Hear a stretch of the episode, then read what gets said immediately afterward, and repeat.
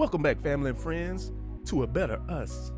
Y'all know I'm your host, Aaron, and I'm back with another quote of the day. This one comes from Marion Wright Edelman, and it goes like this: you're not obligated to win. You're obligated to keep trying to do the best you can every day. I'll read that again. You're not obligated to win.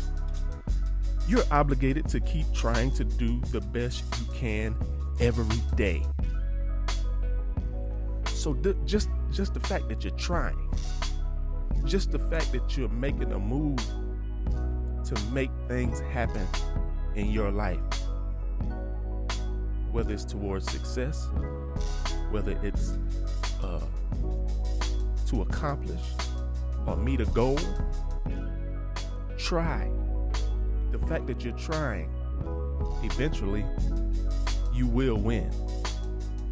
And again, that's from Marion Wright Edelman. And y'all remember, let's be better together.